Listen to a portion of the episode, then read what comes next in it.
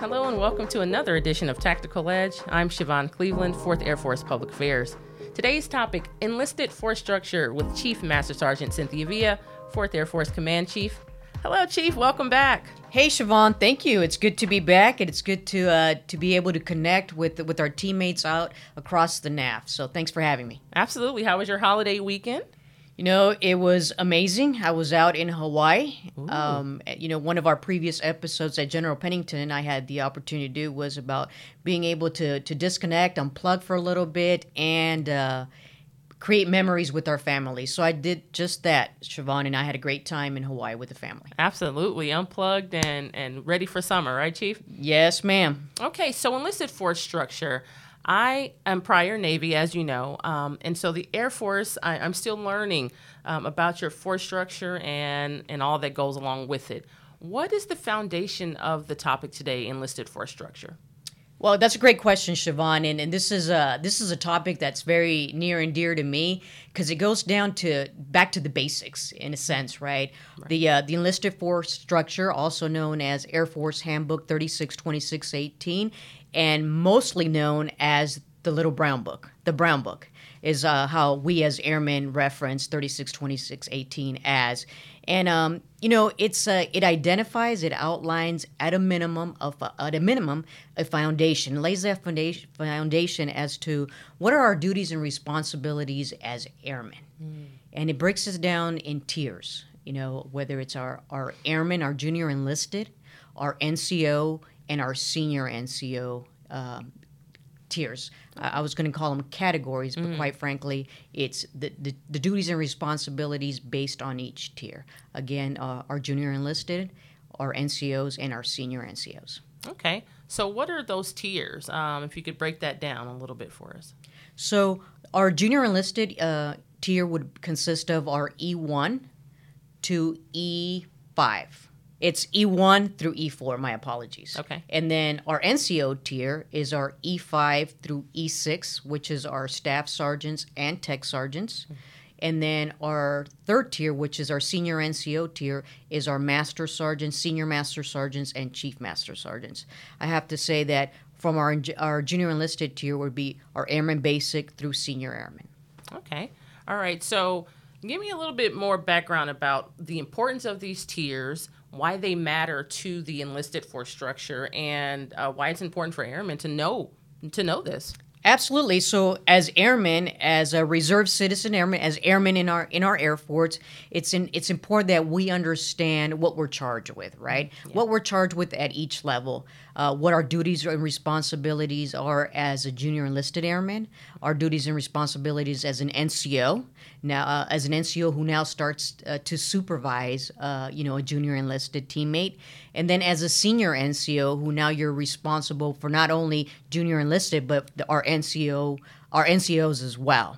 And those duties and responsibilities should increase, right, as we promote and rank, as um, the, our not, not only our, our duties and repo- our responsibilities, um, not only do those increase, but also the level of expectation of performance of, mm-hmm. of at each tier, uh, NCO and senior NCO should be different as well. And we should we should have high expectations of our senior NCOs, uh, most importantly, and of course our NCOs.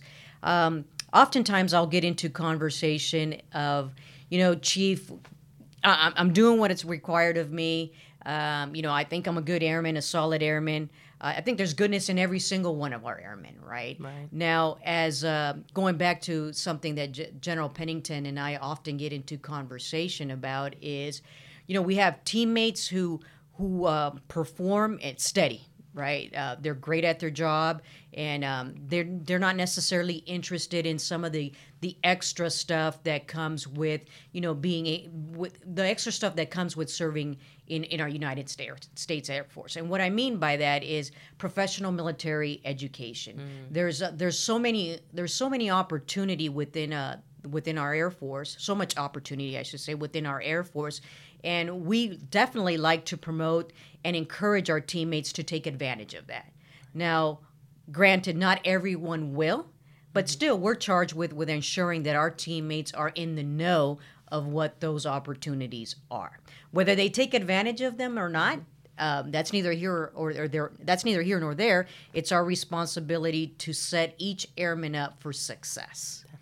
And when we're talking about the different tiers, you can only imagine what our expectation should be of a senior NCO Okay. to make sure that they're growing and developing our junior enlisted and our NCO. And most importantly, do they continue to grow uh, as leaders uh, as well? Because that's what we're charged with continuous growth of self and others. Okay.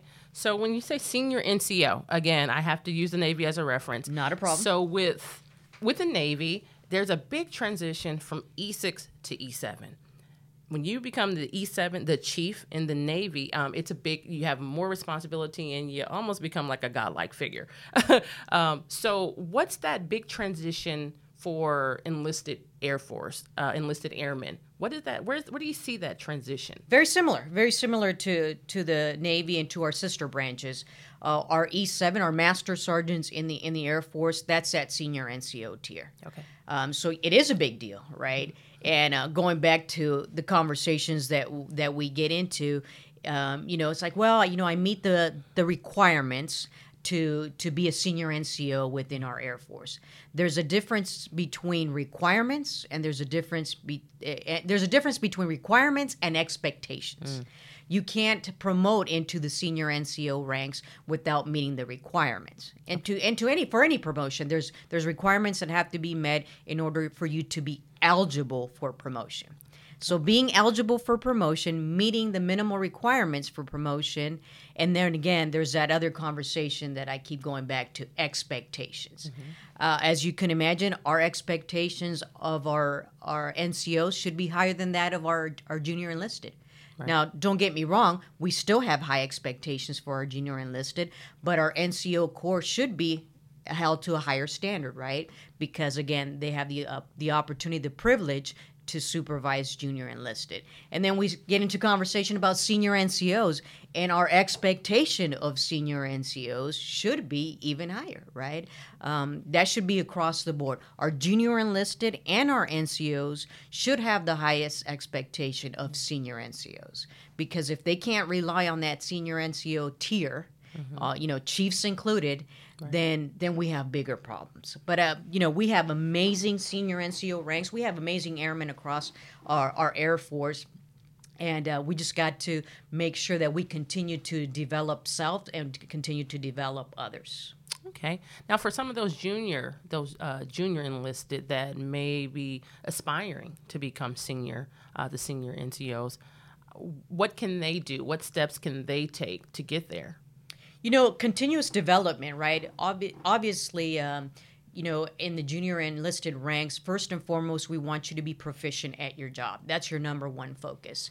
Um, mission always, you know, we have to make sure that we're we're making mission happen, and our readiness is uh, our readiness is is uh, continuously uh, being met as well, and that's where we um, we want to make sure that we're mentoring, training, and equipping our junior enlisted teammates to uh, to to know their job, to be mission ready, and to make sure that you know again they're ready to go at a moment's notice, which is all encompassing readiness and ma- being able to make mission happen.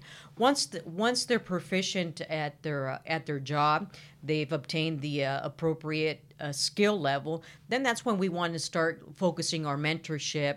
Um, not only towards uh, them becoming better and more proficient at their job, but also the other opportunities that are where, are within our Air Force, whether it's Airman Leadership School, which is uh, again PME, Professional Military Education, uh, joint PME opportunity. There's so much again, so much um, education opportunity out there for for our members, and it's important that again that we we have those conversations with them and share and educate them on what those possibilities and those opportunities look like for the future. It might not be at the moment, but if they are in the know of these these opportunities, they they could start working toward these um, these goals, right? Milestones, and then they be they're able to become the future NCOs, and not to mention senior NCOs that our Air Force needs.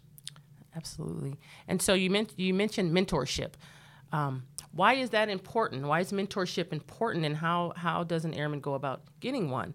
And also, another question is um, at what level um, should a senior NCO have a mentor or just junior NCO? You know, Siobhan, that's an amazing question, amazing point that, that you bring up. We all need mentorship. Yeah. You know, I still I still reach out to my mentors. I have a approximately three three mentors that I that I consistently reach out to mm-hmm. just to you know I'm just trying to be a better version of myself, a better leader because I owe that to our airmen. Um, you know, as senior NCOs, not to mention as chief, that's that's what we're charged with: continuous uh, growth and development of self, and most importantly, uh, that of others. So, uh, having a mentor, and it doesn't necessarily have to be uh, someone that's within your your chain of command. It can be anyone. It can be a it can be a civilian. Anyone who you look up to that um, that inspires you, that um, encourages you and motivates you to to be a better version of yourself. Right um, now, specific to job specific, you you would obviously want to reach out to someone you're comfortable with.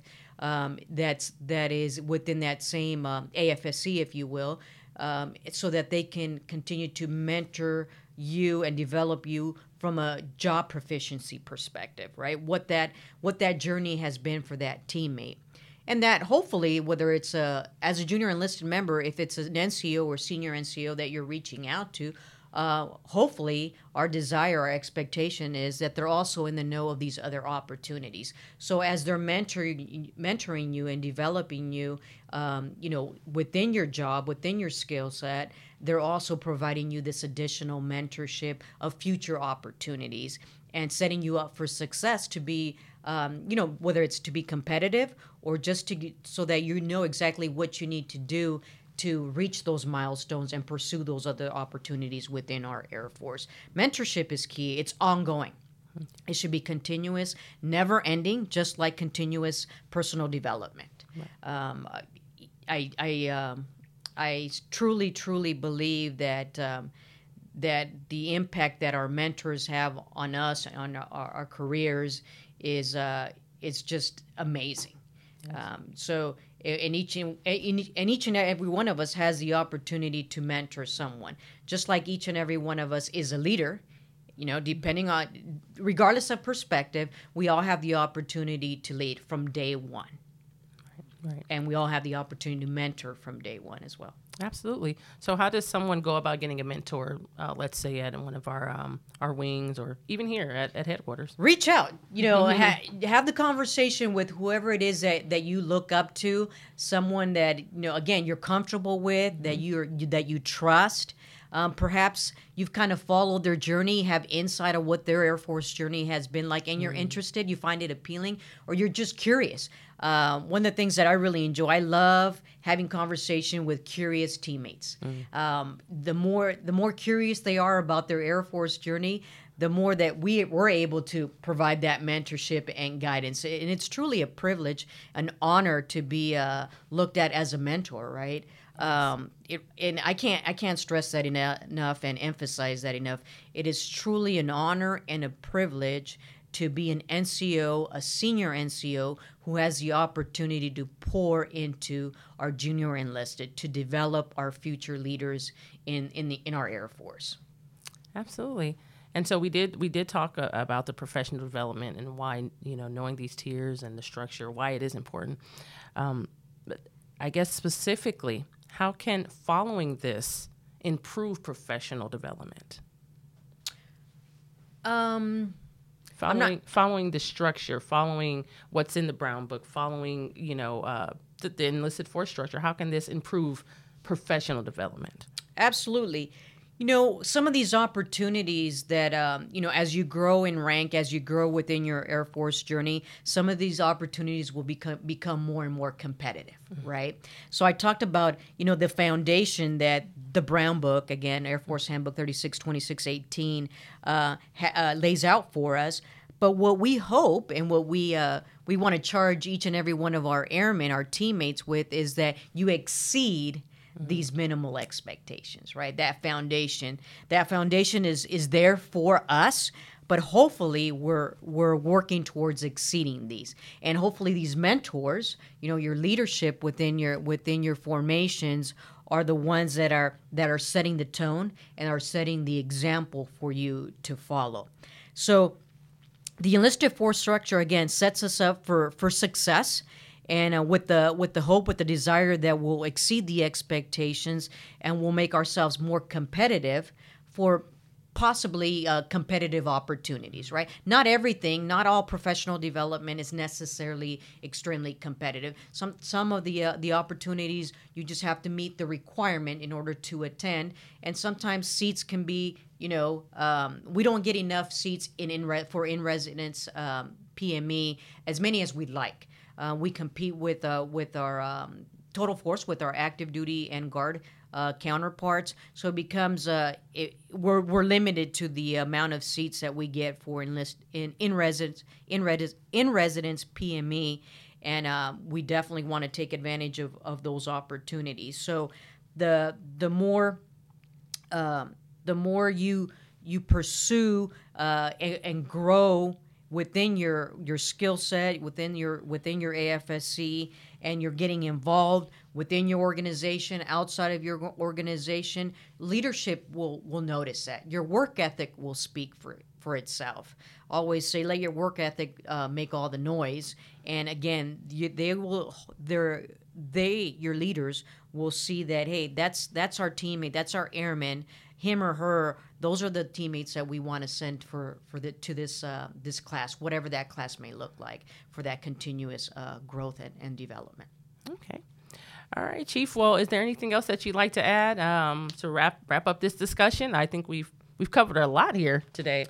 Yeah you know again i'm very very passionate about mentorship very passionate about continuous growth and development. And um, you know very extremely passionate and sometimes i get a little bit of, of pushback but it, it turns out to be great conversation when it comes to uh, you know the honor the privilege to serve in senior nco ranks the honor the privilege to to uh, to serve as an nco and again we have the uh, the opportunity to pour grow and develop our junior uh, our junior airmen they should be looking up to us. And if they can't, um, then we have bigger problems. So that we definitely don't want that to be the case. Uh, I, I, challenge and I charge every one of our, our airmen to uh, be the best version of themselves and understand the importance of uh, you know being a good wingman. And actually, Air Force Handbook 36 26 18 talks about that. Mm-hmm. You know, our duties and responsibilities of being a, a good uh, wingman, a good teammate, a good peer. Um, all that is important, and we have to be genuine. It's imperative that we're genuine about having each other's back, about um, about truly being invested in the development and mentorship of uh, of our airmen, our future leaders. Um, our Air Force is is in good hands. As I look across our, our inner enterprise and the um, you know the the quality uh, the quality of airmen within our, our formations, the the the level of education, their innovative mindset, it's just amazing and it's it's just awesome. So to each and every one of our airmen, uh, I, I, charge you with, uh, you know, go big or go home. Uh, take advantage of every opportunity that our Air Force has um, to offer, and uh, be the best version of you. Right? Uh, exemplify our core values and um, excellence is key, right? Um, be that excellent teammate, that excellent airman, um, the best version of you. All right. Well, thanks for stopping by today for Tactical Edge Chief. Um, it's been a pleasure. Until next time, thanks for listening.